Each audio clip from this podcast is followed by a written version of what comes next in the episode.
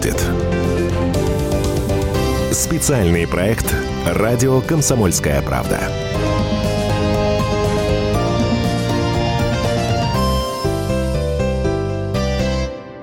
Здравствуйте, вы слушаете радио «Комсомольская правда». Это проект «Что будет?» в этой студии, как всегда, главный редактор издательского дома «Комсомольская правда» Вадим Николаевич Сунгоркин. Здравствуйте.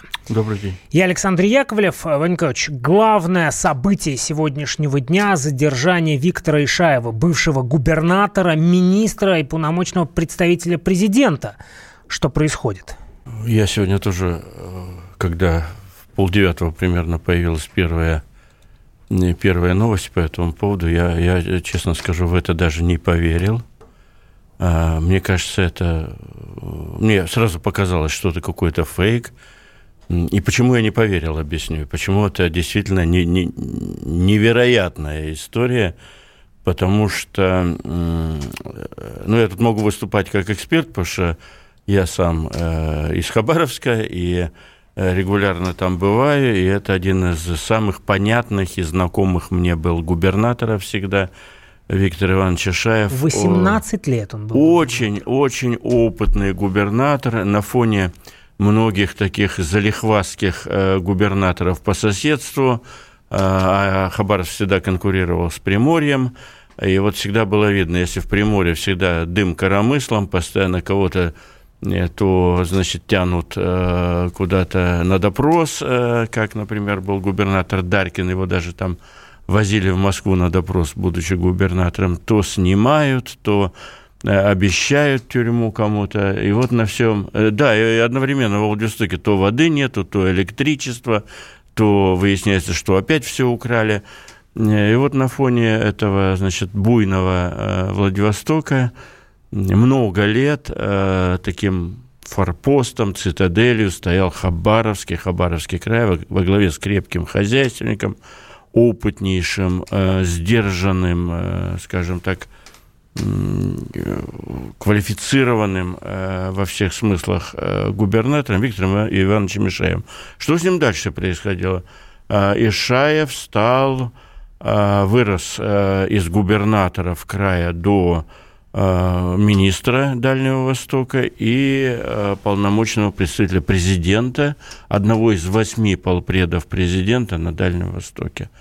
И вот этот э, тяжеловес, который давно, давно уже в пенсионном возрасте, ему сейчас, если не ошибаюсь, в районе 70 лет, он в последнее время был тоже не на маленькой должности, он был вице-президентом в Роснефти у известного всем, значит, тяжеловеса Игоря Ивановича Сечина, а у Сечина быть замом, работать замом не зазорно, да, и вдруг вот сегодня э, случается то, что случилось.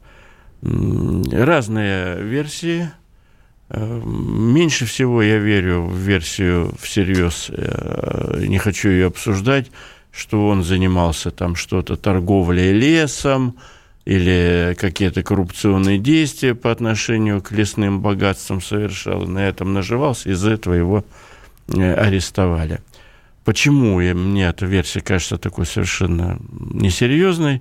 Ну, потому что кто не грешен из крупных этих хозяйственников, э, что на Дальнем Востоке, что в Средней России, все они, всех их можно, и тогда было, и сейчас привлекать к какой-то ответственности – Э, и, и, или додумывать за них эту ответственность, потому что, ну, как правило, губернаторы, они ничего такого серьезного не подписывают, и они, единственное их влияние, они могут позвонить э, или где-то на совещании, увидевшись с людьми, принимающими решения, могут посоветовать отдать условно лесной фонд, лесосеку не Сидорову, а Петрову или там э, Боренбойму, допустим, да, вот это вот э, сплошь и рядом технология используется, но э, а ты попробуй посади за это. Конечно, если арестуют э, того, кто принимал решение уже с подписями, и он начнет давать показания, что да я вообще принял это решение передать лесосеку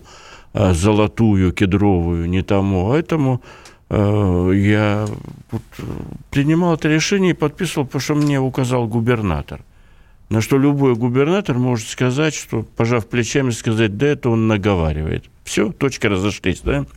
А дальше уже все зависит от настроения следователя, а настроение следователя по отношению к э, такой фигуре, как Ишаев, оно определяется и не следователями, и не региональным управлением следствия, а значит, решалось по Ишаеву на самом верху.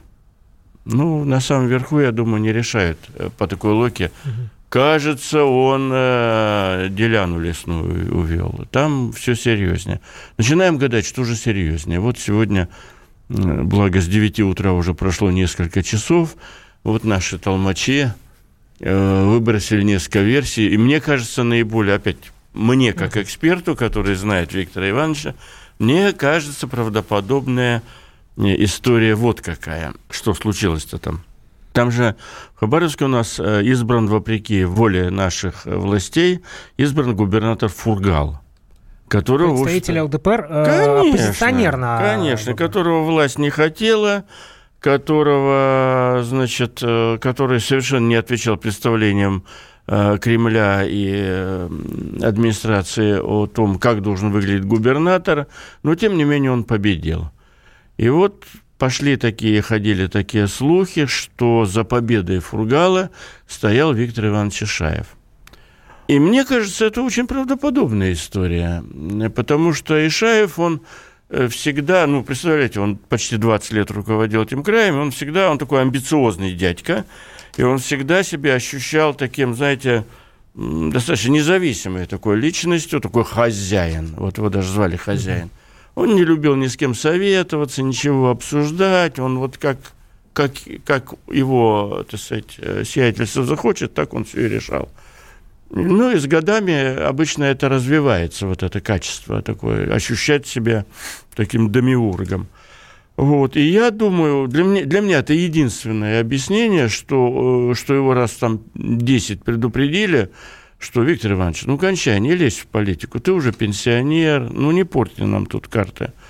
Вот. Тем более у него много, много там неприятелей у Ишаева – к неприятиям его относился, безусловно, Шпорт. Это Бывший губернатор. губернатор, который, собственно, и должен был возглавить край, э, продолжать возглавлять край.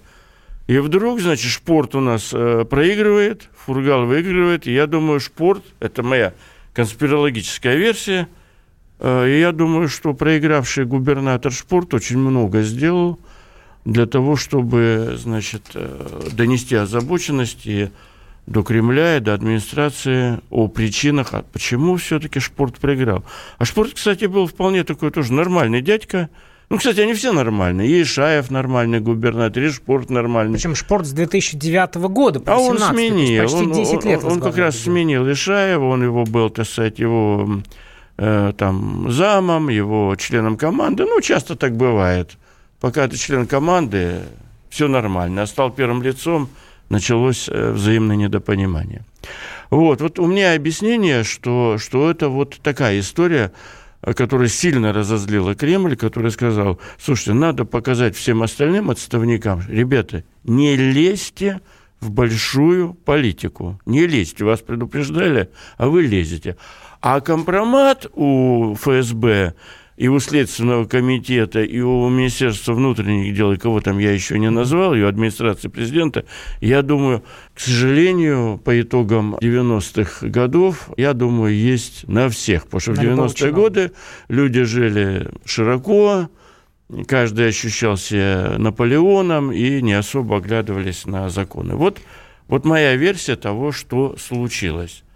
А компромат, компромат все-таки вторичен. Надо посадить человека, подымем папочку. Не надо, черт с ним. Это и вопрос управляемости э, элиты. Я То думаю, есть сигнал э, конечно, я думаю, регионов? Я думаю, я думаю, сейчас администрация дает такие сигналы, это мое оценочное суждение, что, ребят, вы там, наверное, решили, что начался транзит власти, кто-нибудь там вспомнил про какую-нибудь хромую утку, да, Э, значит, последний срок там президента и так далее. И вы там, небось, думаете, что сейчас можно э, делать, что попало.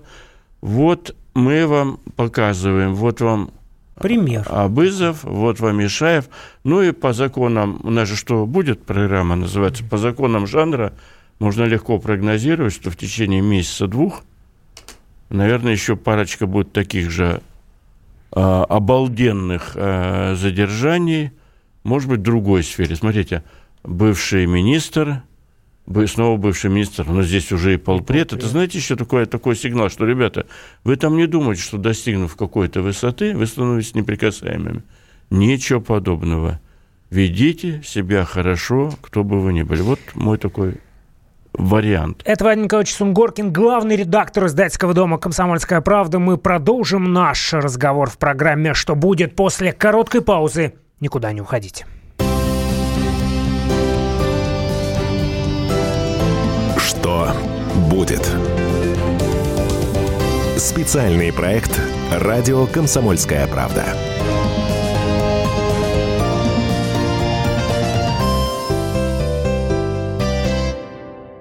Всем привет, я Андрей Нуркин. А я Юлия Нуркина. И мы переехали. К счастью, не на другую радиостанцию, просто на другое время. Простыми словами теперь в эфире по понедельникам, вторникам и средам в 9 вечера по московскому времени.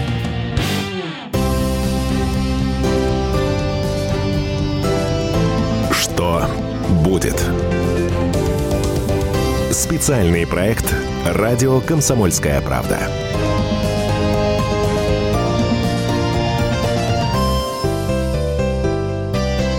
Мы продолжаем. Это программа «Что будет» в этой студии. Как всегда, главный редактор издательского дома «Комсомольская правда» Вадим Николаевич Сунгоркин, я Александр Яковлев. И самое обсуждаемое событие сегодняшнего дня – это задержание бывшего губернатора, министра и полномочного представителя президента Виктора Ишаева. А на днях задержали бывшего министра Абызова. Вадим Николаевич, в предыдущей части вы связали два этих ареста. А каковы последствия для страны, для элиты, для спецслужб? Спецслужб. Э, что изменится? Очень интересно э, порассуждать действительно о последствиях, потому что вполне правомерен э, такой тезис, что после сегодняшнего и э, позавчерашнего э, ареста э, коллеги Ишаева, министра Абызова, э, я думаю, ну давайте по... мы вступаем в некую новую такую психологически новую эпоху в российском управлении. Вот давайте сначала посмотрим, что, что сейчас в головах у нашей э, элиты. Под словом элиты я подразумеваю некий управленческий класс. А управленческий класс, верхушка его, безусловно, знает и кто такой Абызов, и его возможности, и кто такой Ишаев, и его возможности. И э, сейчас рассуждают следующим образом. Если можно арестовать Ишаева, если можно арестовать Абызова, значит, можно арестовать и меня, рассуждают очень многие э, представители элиты. И насколько я понимаю ситуацию, вот эта мысль, а не пора ли мне свалить, она очень популярна сейчас во многих головах. Тем более у многих семьи, дети Уже э, давно за границей. Там. Да, есть домики купленные в Испании, в Чехии, в Англии, у кого как, во Франции. Вот. И я подозреваю, что ну, некрасиво в течение там, шести часов сразу бежать с письмом об увольнении, но я уверен, что сейчас на, начался в эти дни зондаж, а сегодня точно он начался, и осмысление там на кухне где-то значит, или по телефону, что, слушай, может, пора уже завязывать с этой госслужбой. Речь, безусловно, идет о госслужбе в первую очередь. Может, пора уже завязывать, может, уже от греха лучше уехать, потому что там же не просто Ишаев, не просто а, Абызов, а там же за каждым у нас есть такой термин объедин... Э, как э, организованное преступное, преступное сообщество, сообщество. А под организованное преступное сообщество, как э, справедливо заметил омбудсмен при президенте э, Титов, можно подвести весь трудовой коллектив, значит, министерство и ведомство. И с тем же Абызовым задержаны несколько человек. Конечно, было бы желание, да. Включая члены семьи, кстати да. говоря. И вот, да, и вот э, там у Ишаева тоже члены семьи, будь здоров. Там сын у него тоже такой боевой банкир, который попадал в кучу всяких историй Я думаю, сейчас ему тоже достанется. Итак, элита. Элита, в элите, я думаю, очень многие сейчас настроены куда-то свалить, пока не поздно. А хорошо это или плохо, кстати? Интересный вопрос. С одной стороны, это плохо, мы элиту теряем. С другой стороны, если они так, с одной стороны, хотят сваливать, так уверенно, по разделу на варе шапка горит, и у них уже все готово для эвакуации, ну, наверное, вот эти самые люди, их у нас очень много, которые всю жизнь проработали на госслужбе, но при этом живут с виллами, шубохранилищами, там что еще у них обычно находят? Личные самолеты, да? Самолеты, да. А, а люди яхты, а люди всю жизнь были на госслужбе с достаточно скромными доходами, чтобы все это как-то легализовать. И вот а, еще у них же жены талантливые э, предприниматели. И дети фантастические. И дети, да, дети вообще фантастические предприниматели. Вот. Ну, может быть, и черт с ними, пусть уезжают, пусть убегают. Мне кажется, это не самый плохой вариант, потому что явно, что эти люди, которые собрались уезжать, они, они все-таки большую часть времени тратили не на укрепление Родины, а на собственное обогащение, да? А но вот. отдельная категория это спецслужбы, потому что именно спецслужбы стоят. Э, спецслужбы тоже интересные Шаева, последствия сегодняшних дел. А спецслужбы это такое сейчас возникает очень такой взаимный, э, энергетический такой клубок, я бы сказал. Потому что мы вот только что, я рассказал примерно про рефлексию э, госслужбистов сейчас, да, а теперь рефлексия спецслужб. А спецслужбы, силовики наши, наверняка в эти дни приободрились так и говорят, о, слушай, вот он сидит день в Самаре условно, да, там начальник, генерал. И говорит, слушай, здорово вообще, Ишаева, значит, задержали, Абызова задержали, но у меня же тут свой Ишаев сидит. У меня тут свой Абызов сидит, министр регионального правительства, вице-губернатор и э, глава там э, филиала госмонополии. Дай-ка я попрошу у шефа в Москве, нельзя ли мне арестовать тут парочку тоже?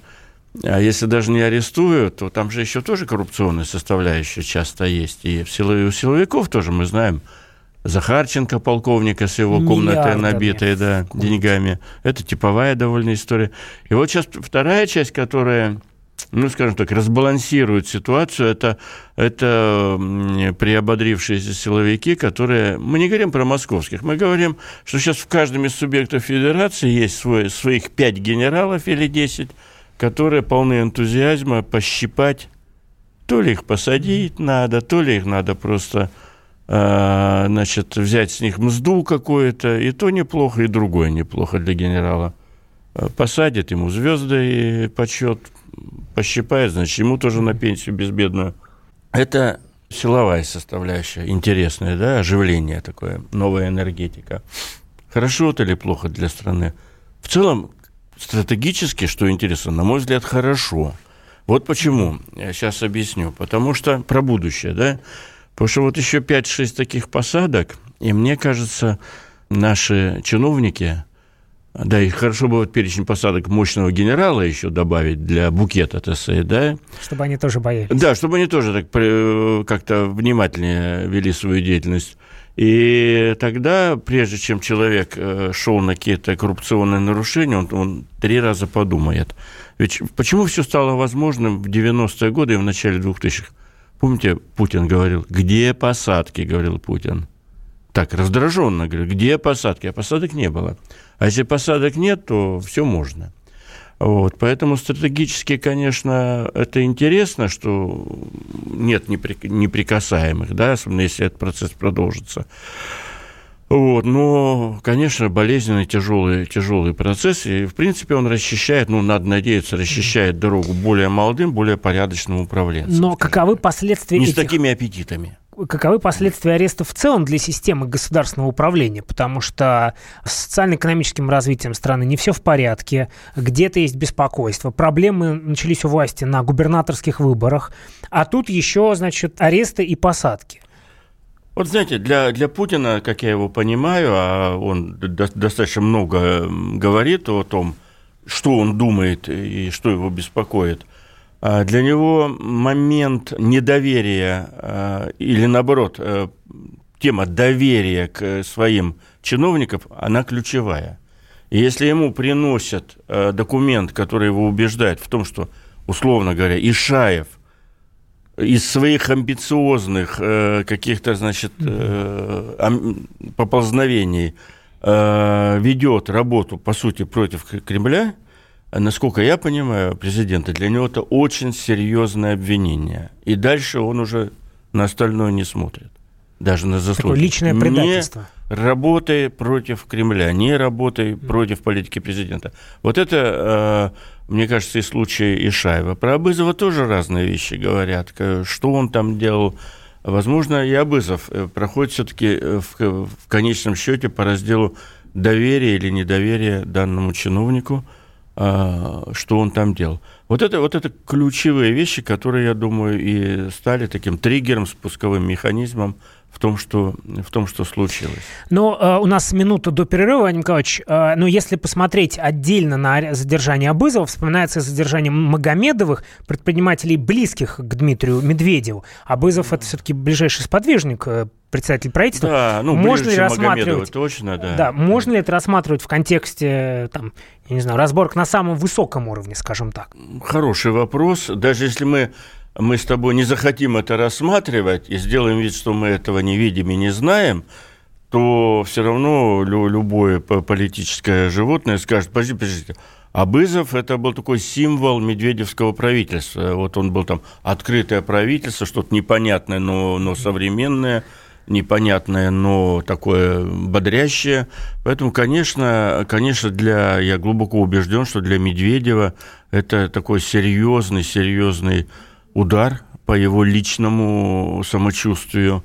А, но недаром же было заявлено, что и Медведев, что Медведев, как и Путин, заранее знали об аресте Абызова и дали согласие. Явно же не так э, было, что ему позвонили, Дмитрий Анатольевич, сказал, Дмитрий Анатольевич, мы тут решили Абызова арестовать. Э, э, явно был разговор такой, мы его считаем необходимым арестовать, потому, потому, потому. потому. Наверное, были серьезные аргументы, я так думаю. Это программа «Что будет» в этой студии. Главный редактор издательского дома «Комсомольская правда» Вадим Николаевич Сунгоркин. Мы продолжим после короткой паузы. Не переключайтесь. Что будет? Специальный проект «Радио Комсомольская правда».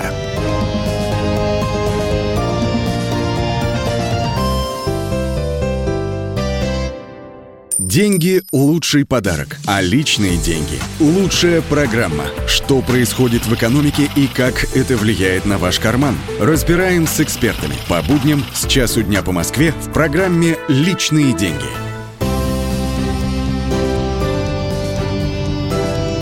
Что будет? Специальный проект «Радио Комсомольская правда».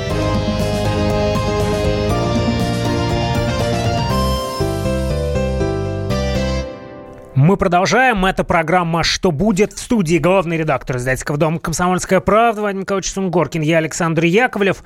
В центре нашего внимания в первых э, двух частях программы задержания, э, громкие задержания последних дней, конечно же, Виктора Ишаева, бывшего губернатора, министра и полпреда, и задержание бывшего министра Абызова. Но ведь это та самая борьба с коррупцией, о которой так много говорят в последние годы, но все-таки задержание министра и полпреда полпред – это событие из ряда вон. Оно, конечно, такое же происходило, можно вспомнить у Люкаева, но это скорее исключение из правил. Смотрите, продекларированы а, президентом а, то ли 12, то ли 14 национальных проектов. Под каждый национальный проект продекларированы а, десятки, сотни миллиардов, а то и триллионы рублей.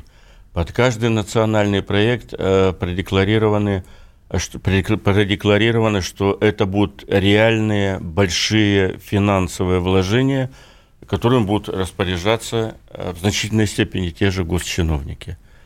Э, огромное количество экспертов, э, значит, людей, которые понимают и могут что-то говорить. У нас и министры тоже все понимают, но они говорить не могут, но им нельзя по положению сильно много рассуждать.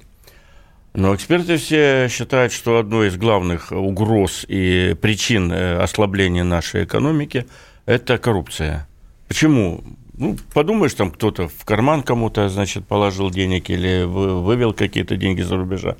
Но вот из этих ручейков, выведенных денег э, за рубеж, э, возникает, ну, не просто река, а происходит обескровливание экономики. Угу. И, конечно, президенту необходимо, он это отлично понимает, я, я уверен, что он знаком с цифрами обескровливания, там ему финансовая разведка докладывает, и счетная палата, и значит, налоговая о том, э, что происходит, ну и премьер, безусловно, что происходит с экономикой, э, куда исчезают, в какую черную дыру деньги. И, конечно, ему надо, э, придется проводить вот эти жесткие меры, которые мы видим в эти дни, еще и для этого.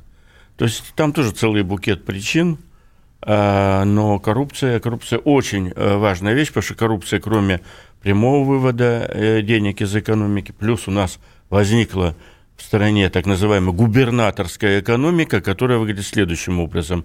И э, у каждого губернатора есть собственные сферы интересов, и он, э, опять, как мы вначале говорили, буквально телефонным звонком, там, поворотом глаз решает, кому раздавать подряды, а это э, раздача зачастую не самым лучшим, не самым сильным, не самым крепким, и в итоге это тоже все делает нашу экономику страны неконкурентоспособной. Вспоминается это заявление одного из руководителей Сбербанка относительно губернатора Республики Алтай Берникова, mm-hmm. да. который не давал, по словам представителя Сбербанка, развиваться экономики, просто указывая прежде всего на Ну, это просто Берникова не жалко, он маленький такой, губернатор, что там Горный Алтай, но, в принципе, э, та же картина в той или иной степени, она везде. Кстати, жены предпринимательницы, дети предпринимателя – выдающиеся. Это же из этой же серии, когда все ресурсы отдаются все в семью, ничего не выносим из семьи. Продолжается, и эти задержания – это продолжение дискуссии, которая была ведь на протяжении долгого времени, когда либералы говорили о том, что не надо вкладывать в инфраструктуру, давайте в резервный фонд, потому что разворуют. Ну, Их да. оппоненты говорили, давайте все-таки вкладывать. Сейчас мы вкладываем, но при этом вот с таким вот задержанием, ну, да, обе правы, да. Если мы собираемся вкладывать, нам придется нам придется регулярно кого-то арестовывать, чтобы напоминать, что, ребят, не шалите. Из России переносимся на Украину. Все ближе и ближе президентские выборы. Настоящая битва. Что будет? В воскресенье выборы в Украине, но ответ ничего не первый будет. Тур, первый да, тур. ничего не будет, потому что в списке на, на президентские пост 39 кандидатур, было, кстати, 44, 5 они худо-бедно отбраковали, но 39 это тоже нехило. И чисто по арифметике э, без второго тура не обойтись, потому что если даже в среднем э, люди проголосуют там за каждого 2%, это уже 78%, да, не получается ни у кого в первом туре прорваться. Ну, в первом туре, чтобы человек прорвался, ему надо взять больше половины голосов. Такое быть может, если будут массовые подтасовки. А если у Порош... Порошенко огромное желание сохраниться, а весь вопрос, хватит ли у него ресурса, чтобы мухлевать. Ну, скорее всего, не хватит, потому что пусть 30, из этих 39 даже 20 совершенно какие-то такие случайные персоны, но пусть даже больше, человеку 10 есть более-менее ресурсы, для того, чтобы своих там контролеров э, выпускать, своих наблюдателей и так далее. Борьба развернется не шуточная, будет второй тур, 99% что будет. Э, вот, во второй тур выйдут э, кто-то из тройки э, Зеленский, Порошенко, Зеленский Тимошенко. Тимошенко, Порошенко. А вот, э, но я бы, я бы не исключал, хотя это все меня эксперты закидают шайками, но я бы не исключал выхода во второй тур и, скажем так, про, единственного там пророссийского кандидата Бойко, бывшего вице-премьера у Януковича. Который, кстати, недавно приезжал, недавно с приезжал. Да, к Медведеву, да, да, и это, да, конечно, да. все обсуждают. Такая совершенно наглая была поездка, ну, то есть в банк ребята сходили во вражескую страну, бла-бла-бла, значит, они приехали к Медведеву на переговоры о, о газе. Конечно, это была демонстрация. Вот. Почему я бы не исключал э, выхода во второй тур Бойко? Потому что э, существует пророссийская часть общества, она молчаливая, она боится высказываться, она нигде не высвечивается э, в соцопросах. Значит, э, потому что, ну, опасно говорить, Боится. как, какой, значит, украинец сейчас в соцопросе скажет, я вообще Россию поддерживаю, а Путин мой президент, да? Вот, но голосование-то тайное, поэтому я бы не исключал сенсационного выхода Бойко, хотя, ну, сразу оговорюсь, вероятность мала, но мечтать не вредно, да? А вот. Э, но во втором туре все равно выйдет э, кто-то из тройки, Зеленский, Порошенко или Тимошенко. Второй тур будет там, ну, как обычно, недели через две. Но я бы не проводил аналогии с Россией. Я вот думаю, наши, наши слушатели сейчас нас слушают, и многие думают, о, смотри, а вот в России тут э, как бы э, нет вот таких страстей африканских, а вот живут же люди, такая демократия и так далее. Такая демократия э, в Украине стала возможна по двум причинам. Во-первых, государство практически рухнуло, и все валяется на земле, да, там такая анархия мать порядка в значительной степени.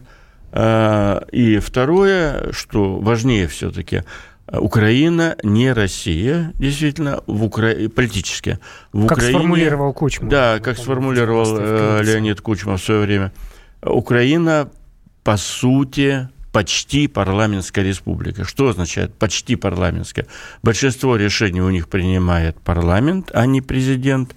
И, скорее всего, такая вся вот динамика, тенденция, скорее всего, при победе очередного кандидата, кто бы он ни был – Э, победа будет трудная, э, тяжелая, с минимальным преимуществом она будет.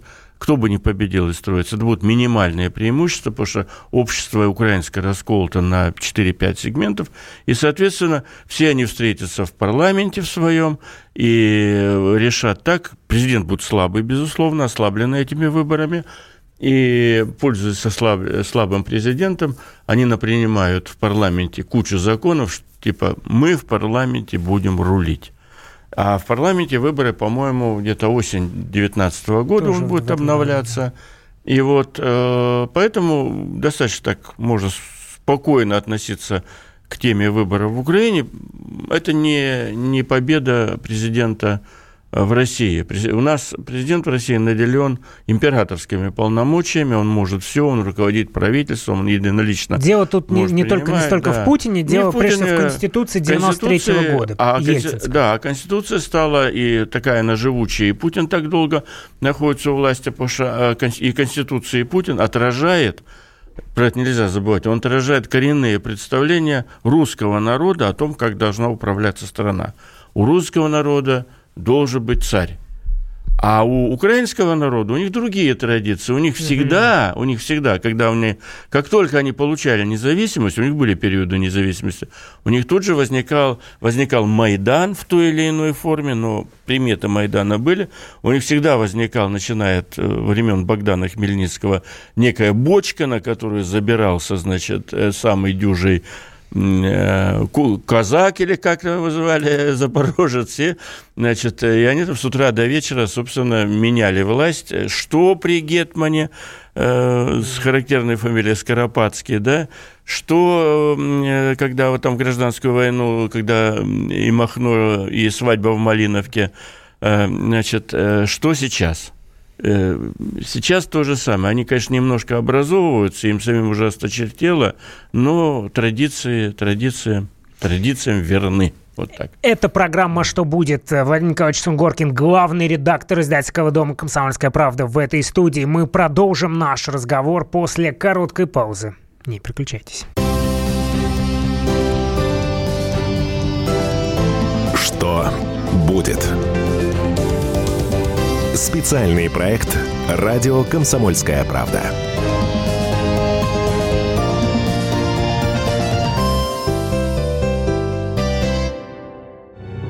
Родные перестали узнавать вас? Коллеги не уважают? Голова идет кругом. Хотите поговорить об этом? В эфире радио «Комсомольская правда» психолог Сергей Аракелян подскажет, как решить любую проблему. Ведь нерешаемых проблем нет – Телефон доверия. Каждый четверг в 0 часов 5 минут по московскому времени.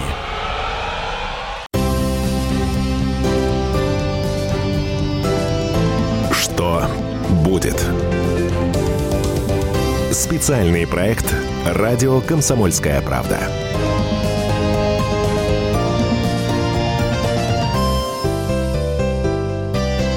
Мы продолжаем. Это программа «Что будет?». В этой студии главный редактор издательского дома «Комсомольская правда» Вадим Николаевич Сунгоркин, я Александр Яковлев. В центре нашего внимания выборы на Украине совсем скоро. Три главных кандидата – Порошенко, Тимошенко и Владимир Зеленский. Ну, еще, конечно, Юрий Бойко, который недавно, кстати, приезжал с Медведчуком в Москву на встречу с Медведевым. И возникает вопрос. Вот мы так, вся страна следит за Украиной, ну, огромное количество людей. И раньше было понятно, вот Янукович, э, Ющенко, Россия болела за Януковича. Угу. Ну и так далее. А сейчас вот нам кто выгоден, кто интересен? Нам точно не выгоден уже Порошенко, потому что свой лимит э, он выбрал каких-то отношениях с э, Россией. Он, безусловно, совсем скатился на позиции такого а, антирусского вождя. И, конечно, с ним вряд ли какие-то новости могут возникнуть. Это первый вопрос. Осталось два, собственно. Э, девушка, значит, наша, Юлия Тимошенко и Зеленский. Пожалуй, нам выгоднее Юлия в сложившейся ситуации, потому что при всех ее заявлениях, а заявления у нее были радикальные такие, там, хорошо бы бомбу бросить атомную на Россию и так далее, она так не не мелочится. Не мелочилась, да, не деликатничала сильно. Но э, ее стилистика понятна, она абсолютно такой политик. И похоже, что с ней можно будет договариваться. Нам очень нужны, Россия, прямые переговоры с украинским лидером. Не не где-то через э, французского и германского руководителя, не где-то в Минске, может даже и в Минске, ладно, но чтобы это были прямые, прямые переговоры без всяких американцев и прочих. Это гораздо более продуктивно. Юля на такие вещи способна, она будет торговаться, но это будет торг, который э, лучше, чем его отсутствие, в том числе и по судьбе Донбасса, статус его, возвращение к минским договоренностям. То есть это не тот человек, который просто укрывается от любых переговоров и, значит, криком кричит, что всех, всех, э, всех зарежем. Вот. Зеленский. Про Зеленского, э, напомню, кто не знает, это я все так скажу уничижительно, это всего-навсего популярный актер. И украинцы, такой замечательный, странный народ, они его, такое ощущение, что они до неприличия спутали его с исполняемым э, им же персонажем. В сериале «Слуга в сериале народа». «Слуга народа». Где он играет президента Украины, играет, который наводит порядок. Где он играет простого человека, ставшего президентом Президент. Украины и спасшего Украину. Всем э, это нравится, женщины рыдают, э, и смешали его персонаж с его, его героя с самим Зеленским. Но это, это очень опасно, на самом деле, для президента. У, у, у нас и у них сейчас говорят, ну, подождите, Рейган же, Шварценеггер был губернатором, Рейган, актер. Все это чушь собачья сравнивать Зеленского с Рейганом и даже со Шварценеггером по простой причине. Рейган, прежде чем стал э, президентом, он был дважды губернатором в Америке, на всякий случай. Причем, да, да. Причем в Калифорнии, маленький пустяк, это крупнейший их э, штат. Неоднократно выходил после губернаторства на выборы президента, проигрывал их. То есть он, он, он, да, он был актером по молодости. Ну, все мы актеры в молодости, да, а потом кто-то становится тем, а кто-то водителем грузовика, да а кто-то сенатором. Так вот, э, Рейган прошел огромный, огромный политический путь. Зеленский никакого политического пути не проходил. Это человек, который, да, успешный телевизионный менеджер, но, я вас уверяю, это маловато, чтобы руководить такой серьезной страной, как Украина. Страна серьезная. Поэтому лучше уж Тимошенко, чем Зеленский. Тем более за Зеленским стоят там местные такие авантюрно настроенные олигархи, которые полны энтузиазма его как марионетку использовать. И, кстати, что и приведет к тому, что э, их парламент, их э, э, Рада обязательно заблокирует действия Зеленского, и, и мы намучаемся с ними, и он намучается со всей этой политической должностью, и Украина, возможно, вообще поделится в итоге на 2-3 республики, надеюсь, что это будут республики, в результате такого феерического правления. Что, кстати, нам тоже выгодно, если, если Украина поделится на правобережную, левобережную. То есть это реально? Это вполне реальный сценарий. При слабом президенте, скорее всего, такие вещи прогнозировать легко. Вот. Нам это выгодно, потому что тогда непонятно, кто будет требовать у нас возвращения Крыма, они должны между собой еще передраться. И мы можем с, ну, всегда с, с маленькой страной, э, как правило, проще работать, чем с большой, да, с такой, как ну, это наши, это мои личные рассуждения даже такие, хотя я думаю, их разделяют многие. Вот. Э, и победа Зеленского, она еще опасна тем, что он такой человек импульсивный очень, и он может легко идти на авантюры с большими последствиями, просто не просчитывать их последствия. Зеленский при всем при том, значит, почему он... предприниматель, он, он все-таки выстроил Он предприниматель, да, но он при всем при том, значит, очень много времени посвящал такому собственному, такому украинизированному облику. Он жертвовал деньги на борьбу с Донбассом, на тех, э, значит, э, киборгов на всяких, АТО, которые воевали. Да, АТО, так называемая, да, антитеррористическая операция. Он приезжал туда на фронтовую линию, всячески поддерживал борцов с Донбассом, что, ну, по-человечески свинство большое, потому что, ну, если такой артист и демократ, то дай возможность Донбассу жить, как он хочет. Вот. И он очень так, э, очень разыгрывает в эту националистическую карту, а так как людям искусства э, сложно прогнозировать все-таки далеко свои действия, и люди искусства это часто люди жеста, то он может э, создать очень много кризисных ситуаций, совершая вот эти красивые жесты, как в кино, типа, а давай объявим войну, а давай Э, запретим, а давай арестуем, а давай ударим, э, а давай бабахнем. Вот это «давай бабахнем», оно присуще всем э, художникам, которые часто только в воображении чем-то управляют или на съемочной площадке. И это очень опасно. Это очень опасно. Девушка Юлия Тимошенко тоже не подарок, конечно, но она более прогнозируема, она реальный украинский политик – ставить на кого надо э, в нашем тотализаторе, кто победит, вы знаете, на эту минуту я, я считаю, что 33, 33, 33.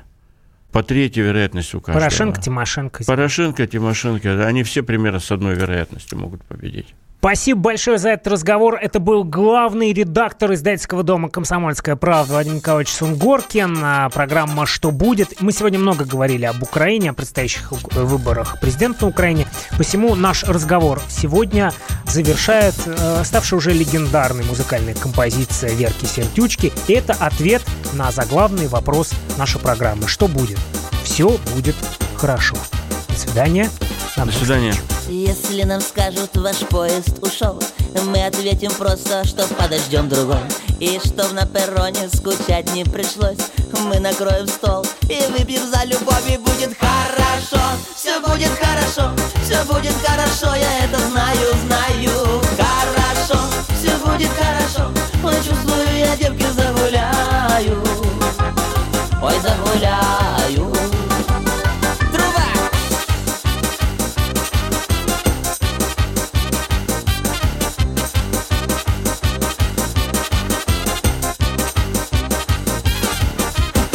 Если на утро болит твоя голова. Мы скажем прямо, ты не умеешь петь Ну как и некрасиво лечиться одного Но лучше с коллективом. Выпить по чуть-чуть и будет хорошо. Все будет хорошо, все будет хорошо, я это знаю, знаю. Хорошо, все будет хорошо. Ой, я девки загуляю до субботы точно хорошо. Все будет хорошо, все будет хорошо, я это знаю. Хорошо, будет хорошо. Ой, чувствую, я девки загуляю. Ой, загуляю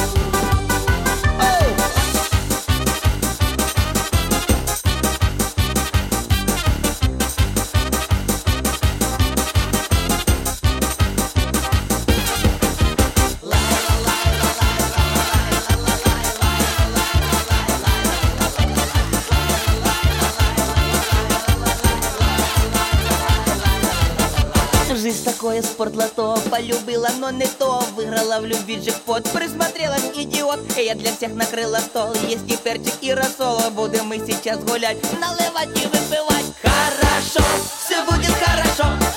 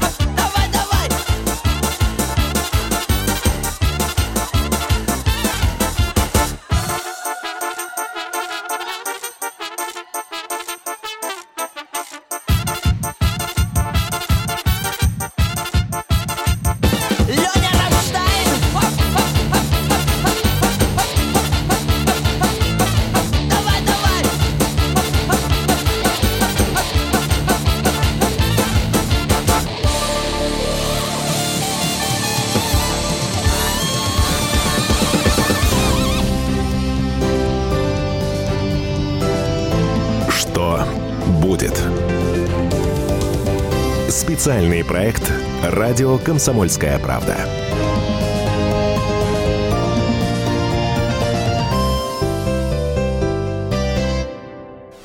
Товарищ адвокат! Адвокат! Спокойно, спокойно. Народного адвоката Леонида Альшанского хватит на всех. Юридические консультации в прямом эфире. Слушайте и звоните по субботам с 16 часов по московскому времени.